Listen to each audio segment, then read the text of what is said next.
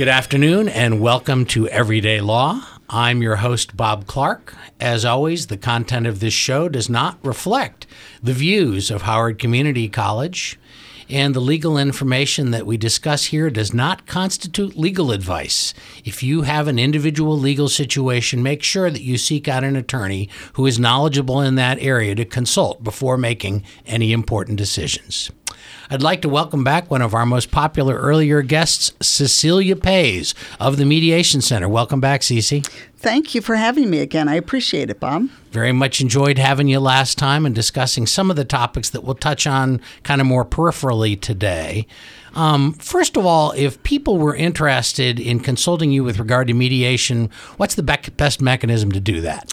Well, essentially, the best way to get a hold of me is to contact me by email. Okay. Um, and that is at agreeonit.com. Agreeonit.com. That's a good one. Yes, yes. Not mine. I, I co mediated with a clinical psychologist. It was his idea, and I was able to um, keep it with me when he retired. Ah. So, but to get a hold of me, it would be my nickname, Cece. Okay. C E E C E E at agreeonit.com. Got it. Okay. I'd like to touch on sort of how you got into this line of work. I know you've had a broad and diverse legal career. I know you were in Korea for a while doing stuff. I know you were at the Board of Veterans Appeals in downtown Washington, D.C. You were out in Western Maryland for a while. Kind of give the audience an idea of your background. Well, I thought it was very um, cute to get married to a military man, the uniform and all, uh, when I graduated from law school. So I took the bar exam in Maryland first because he was stationed at Fort Meade at the time. Well, little did I know that I would then move every two and a half to three and a half years, which ended up um, I would get different types of jobs. Um, and I have taken three bar exams, although uh, I'm active in Maryland and Florida and have gone inactive um, and actually let my membership of the bar lapse in Virginia. But it gave me a vast background. Korea, you mentioned, was actually one of my favorite places. I was able to work in the mid 80s for um, the Judge Advocate General's office in Korea, and that gave me um, a real insight into how treaties are run and how negotiations for, with foreign nations are done. Sounds like international mediation, as it were. Yes, yes. And it was interesting because at the time, they. um, population and the people who were negotiating for the Korean government or the union, the labor unions, were not used to female attorneys. So it was very interesting to see their reaction when I would walk into the room. And I kind of learned to be deferential to that aspect in order to be able to accomplish negotiations. Just watching the movie Hidden Figures. I don't know if you've seen it with my wife. Yes. But there's an even greater level of that kind of thing in that movie. But it's kind of fascinating to see the evolution of things. Yes, yes, indeed. So you have done a good deal of domestic relations work in the past, correct? Yes, it, uh, when I was in Florida with a firm, and also since I've moved to Maryland in 1996 again for the third time, um, and while I was in Hagerstown, I was uh, involved in a lot of different uh, domestic types of cases, and ultimately that's what my basic litigation practice evolved into. Okay. So, when did mediation rear its ugly head? Well, it, it reared its beautiful head okay. in uh, the year 2000, uh, okay. just shortly after I had started my own practice. Uh, it was uh, originally I took the, the civil 40 hour course because Was I that had the MICPEL University of Maryland thing or something? it used to be MICPEL, Yeah, yes, yeah, and now yeah. it's the MSBA runs it itself. Okay. but um, MSB meaning Maryland State Bar Association. yes, Okay. And fortunately, I don't have to remember the initials MICPEL anymore, so that's no longer exists. But the long and the short of it was, I was contacted by a gentleman out of Canada who wanted to try and establish a company that did internet mediation. And so I took the mediation course at the time with that in mind, ultimately took the additional domestic uh, mediation courses and found that that was really something that I, that I felt I was better at almost than I'm I am a good litigator, but I much preferred the mediation and resolving things. So, internet mediation, how was that? A, did it work out? And B, how was it supposed to work? Well, the, the answer is it didn't work out because at the time the internet wasn't as well developed. We didn't have FaceTime, we didn't have Skype, we didn't have, all you could do was go to a conference room and sit, in, we'd have one person in one conference room and another person uh, somewhere else. Uh, and you would mediate basically that way. So it wasn't it wasn't uh, financially uh, efficient. Okay. Because there were costs involved. The the key thing too, though, is that um, the connections weren't often that good. And I'm a mediator that firmly believes that it's much better to have people face to face in some fashion. I have done telephone mediations where one party's on the phone, and I find it's not as effective as actually being able to see the person um, and, and have the parties in the room see each other as well. A little psychological leverage in that? Well, you, yes, you learn a lot more, and the people are more committed. I find that on the phone, you never are quite sure what they're doing on the other end. So I find in my practice, one of my primary complaints is that for the most part, I do personal injury and malpractice cases, and there's always an insurance company on the other end, and the court will set up a, a pretrial settlement conference, and my client will be obliged to come, and I'll be obliged to be there. And a lot of times, the insurance companies don't want to come from Richmond or Pennsylvania or wherever they are, and they want to participate by phone. And I find that that completely eliminates any possibility of getting the case settled. And so the court often turns to us and says, "Well, is that okay? Will you permit that?" And I used to kind of bend over and say, "Sure." And now I say absolutely not. And generally speaking, I'll ask the judge who's going to mediate it or the lawyer, and I'll see what their opinion is. But invariably, people seem to think having all of the participants, the people with the money, the people with the decision making capabilities, is vitally important. And I gather that's your experience. I agree with that completely. It's it's a it, it is a much more committed process, and oftentimes, if you have people in the room, they may start with the, the uh, feeling like I'm not going to participate. I'm here because the court ordered me to be here. And suddenly they want to participate because of something one of the other parties said. And so it starts the conversation going. So you underwent a great deal of training for mediation, and then I gather you embarked on having a mediation practice. How'd that go? It actually has grown significantly, um, and I I feel as if I've really been able to do a great deal through the court systems and through private mediation. I do primarily family mediation, although I am a civil mediator as well, but it's one of those things where you become known, and a lot of attorneys will refer family based um, cases to me. Um, so I, have learned over the years that if you're in private practice, it takes about a year and a half to two years to really build a practice where people are coming back to you because of you or other uh, clients are referring people. And so I've been doing this for about 18 years and it's grown significantly. And um, I added that to that my training practice as well. That's I was going to touch on that. Uh, first of all, you, your office is located where? I am uh, at near the Columbia Mall. I'm okay. at 10440 Little Patuxent Parkway uh, Suite 900 in Columbia. So we could walk there right now from Howard Community College. We could. It did not take me long to get off the phone and get over here quickly. Okay. So you mentioned something in addition to your mediation practice. You have a mediation training. What what's that about? Quite a while back, almost like nine or ten years ago, um, I was asked by the then existing MICPEL to co-train a family-based case with uh, Harry Fox, who was one of my trainers, and that basically got me into the training world. And since then, I've developed a 40 hour civil training that meets the requirements of Rule 17 in Maryland. I also do the two 20 hour domestic, one for child access issues and one for uh, property and financial issues that are required in order to be a court rostered mediator in those areas.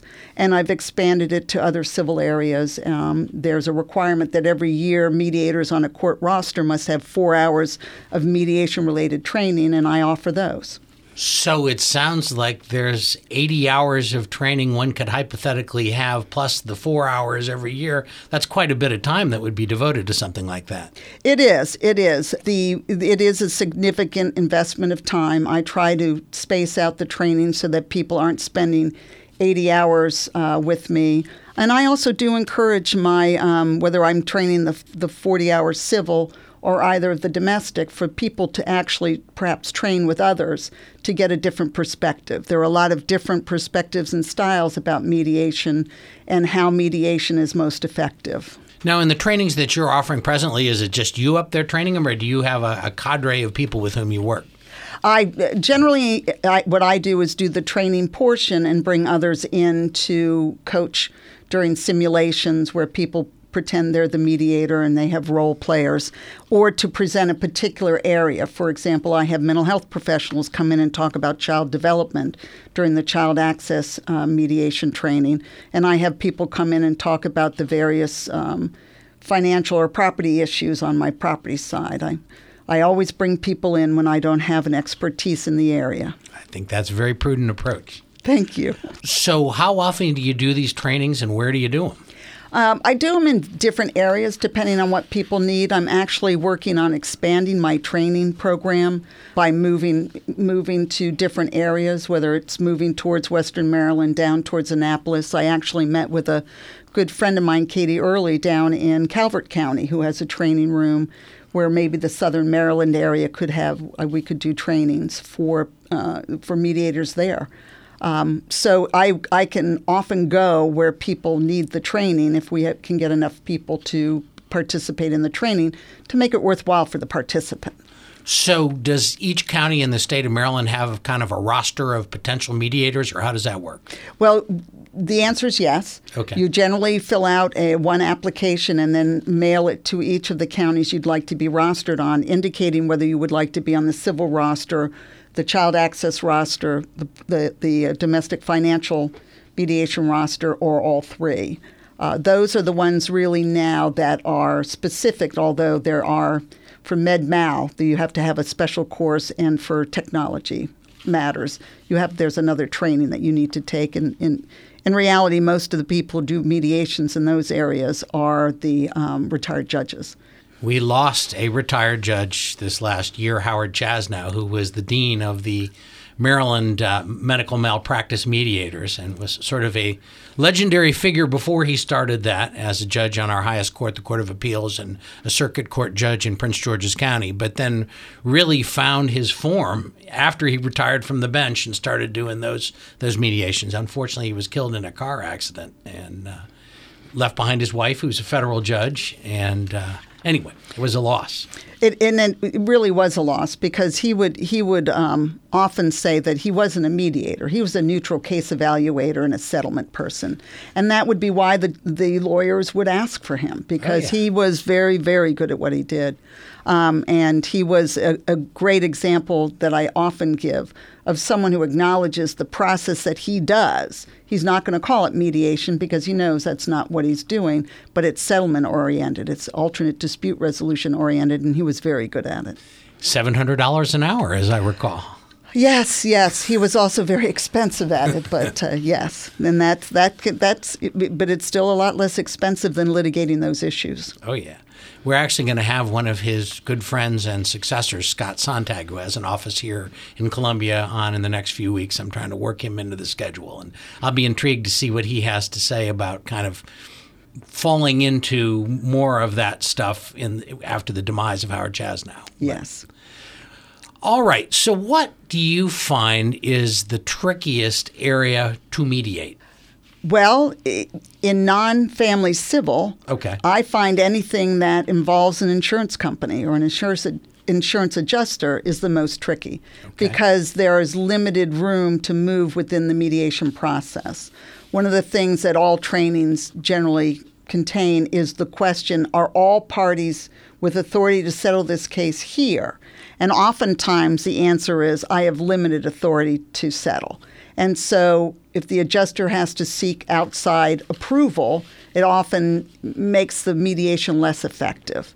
Um, so that's one of the trickiest. That's what I was complaining about a little while ago that the insurance industry, gradually across the span of my career, has moved from having adjusters who have a substantial amount of authority to making it so, you know, this person has up to 5,000, then they got to go to the person who has 25,000, then the person who has 50 and 100 and so forth. And there are some major insurance companies that any amount that's in six figures effectively has to go to home office. And so doing a mediation with them, in my view, is generally speaking fruitless. I'm not saying I don't settle them yeah. occasionally, but it really is impeded by that. The best that you can get from that type of mediation is a, a limitation of the issues and a real focus on what the resolution points are. Okay. Um, and so I think that it can be helpful from that perspective, but um, but it also is very frustrating because you're not going to be able to settle it that day. And that's really one of the benefits of mediation, especially if you have all the attorneys present, because they're there to answer your questions that day. So you don't have to, in family law, often in child access cases, the attorneys don't attend. And I'm very careful about. Well, that's interesting.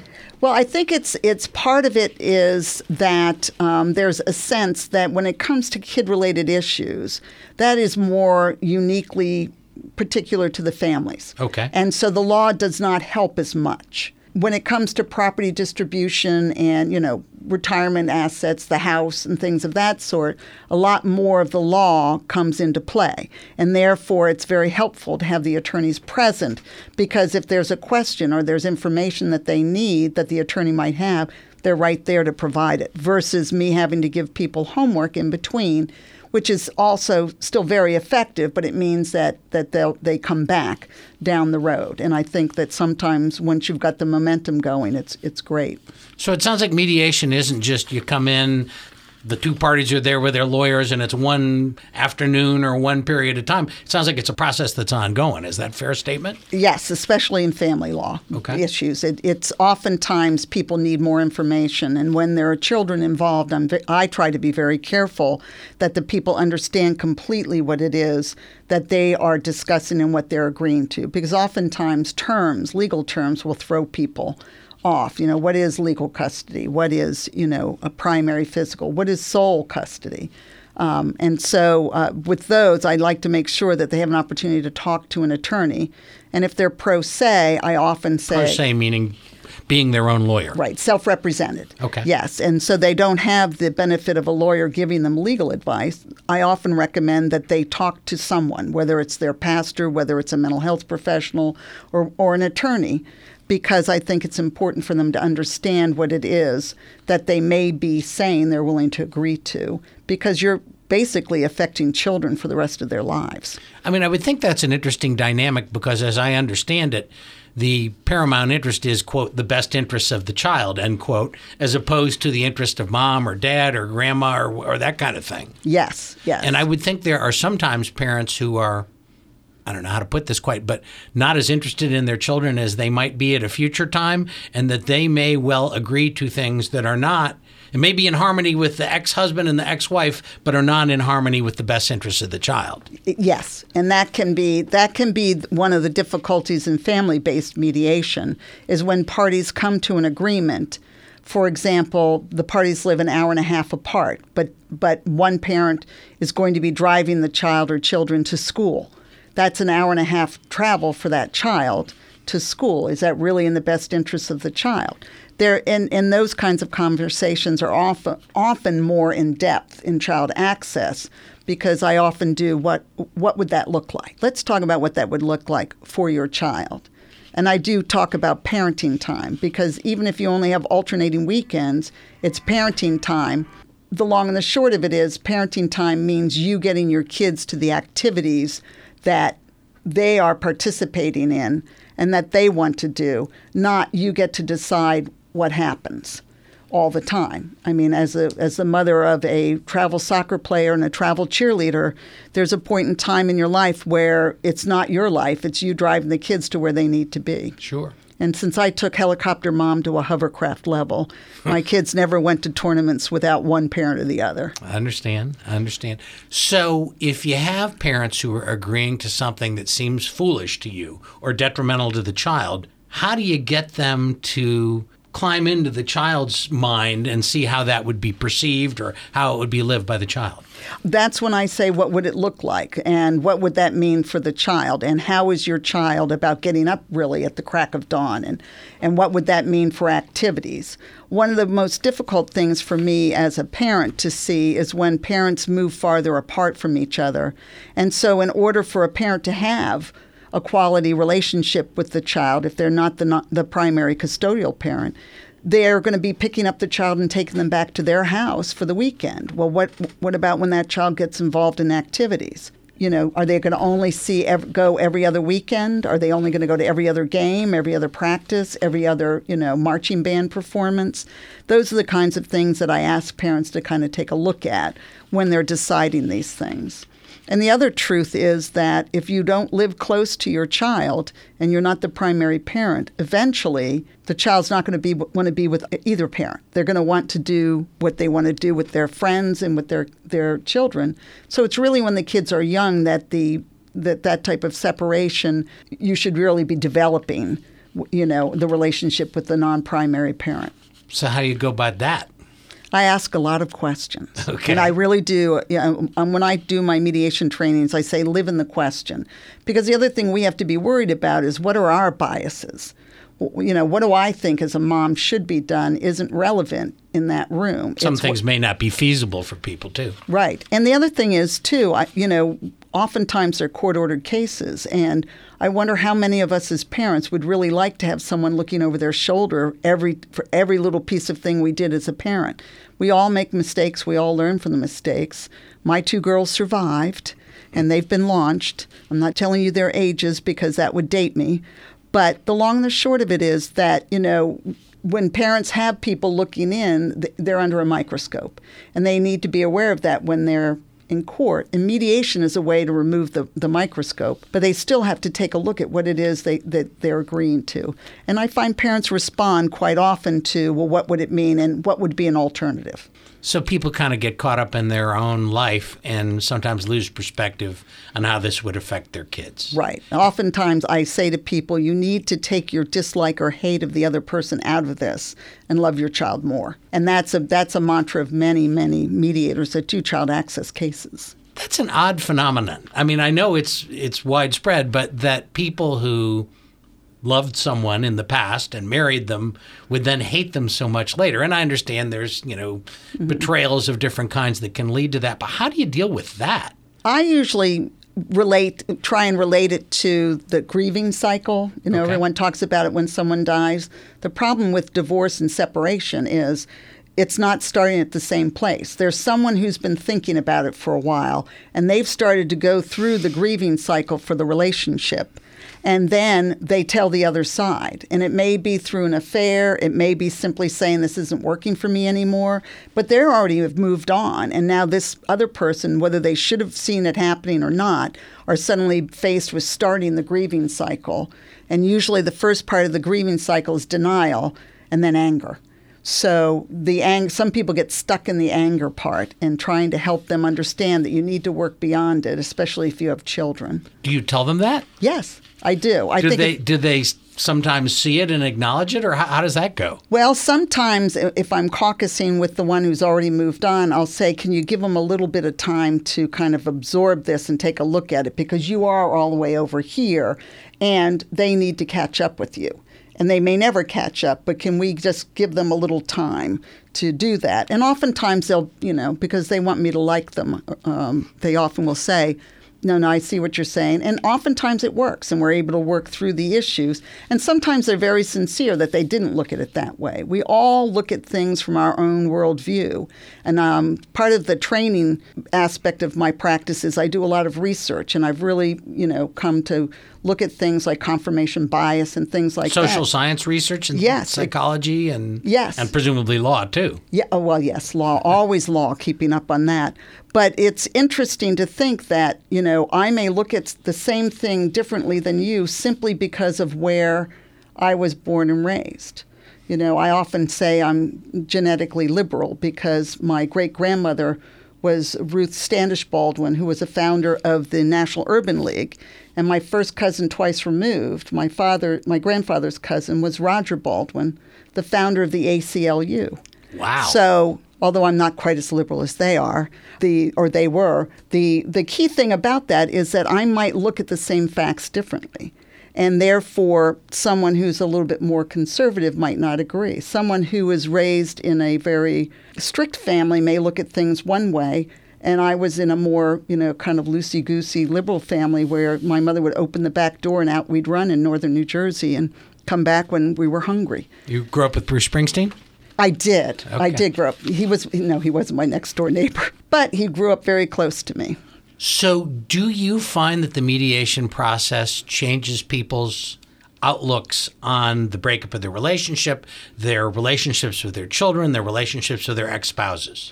I think the answer to that is yes. If people are receptive to the process, they often will at least acknowledge that their perspective is different than the other person's and that they'll never change the other person's perspective.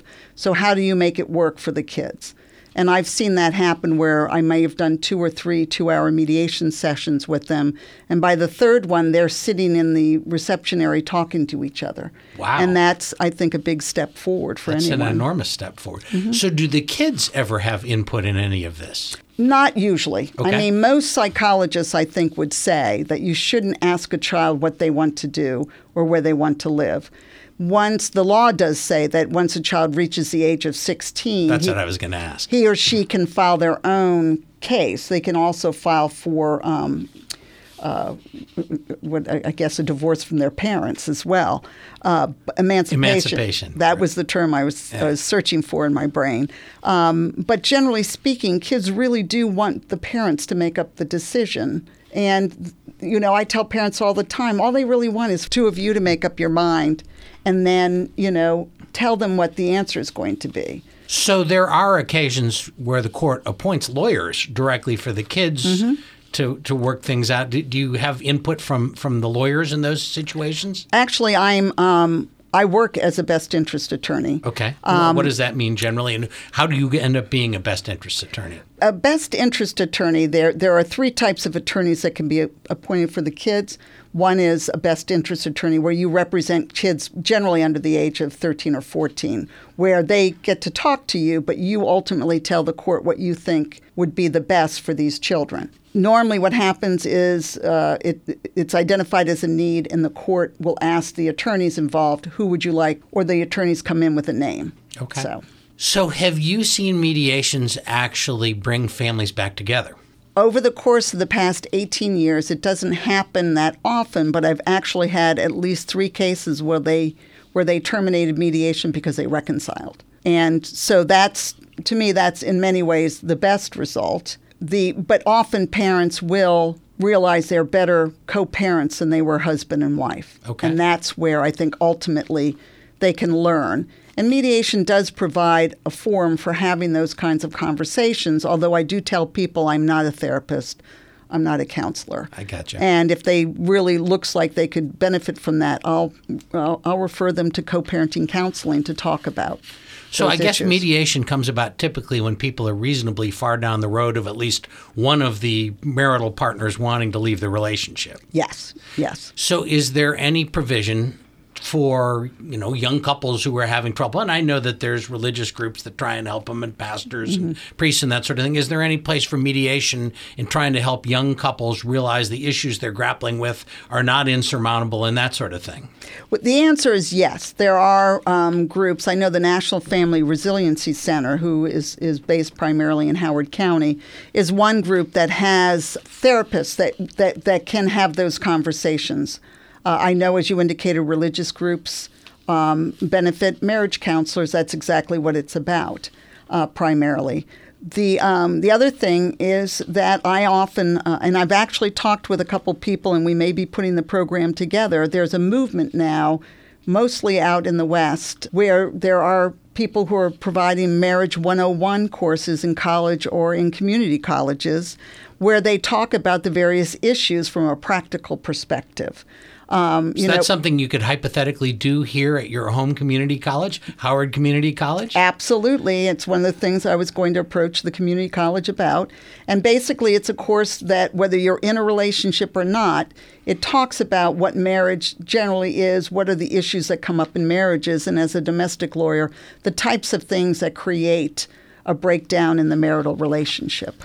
Well, that sounds like something for a future episode of Everyday Law. I'd very much like to thank Cecelia Paizs from the Mediation Center. And what was your email address again, please? It's cc at agreeonit.com. And if anybody needs a mediator, Cecelia has a remarkable reputation here in Howard County and statewide. And I'd like to thank you very much. This has been Everyday Law. I'm your host, Bob Clark. Farewell and see you next week.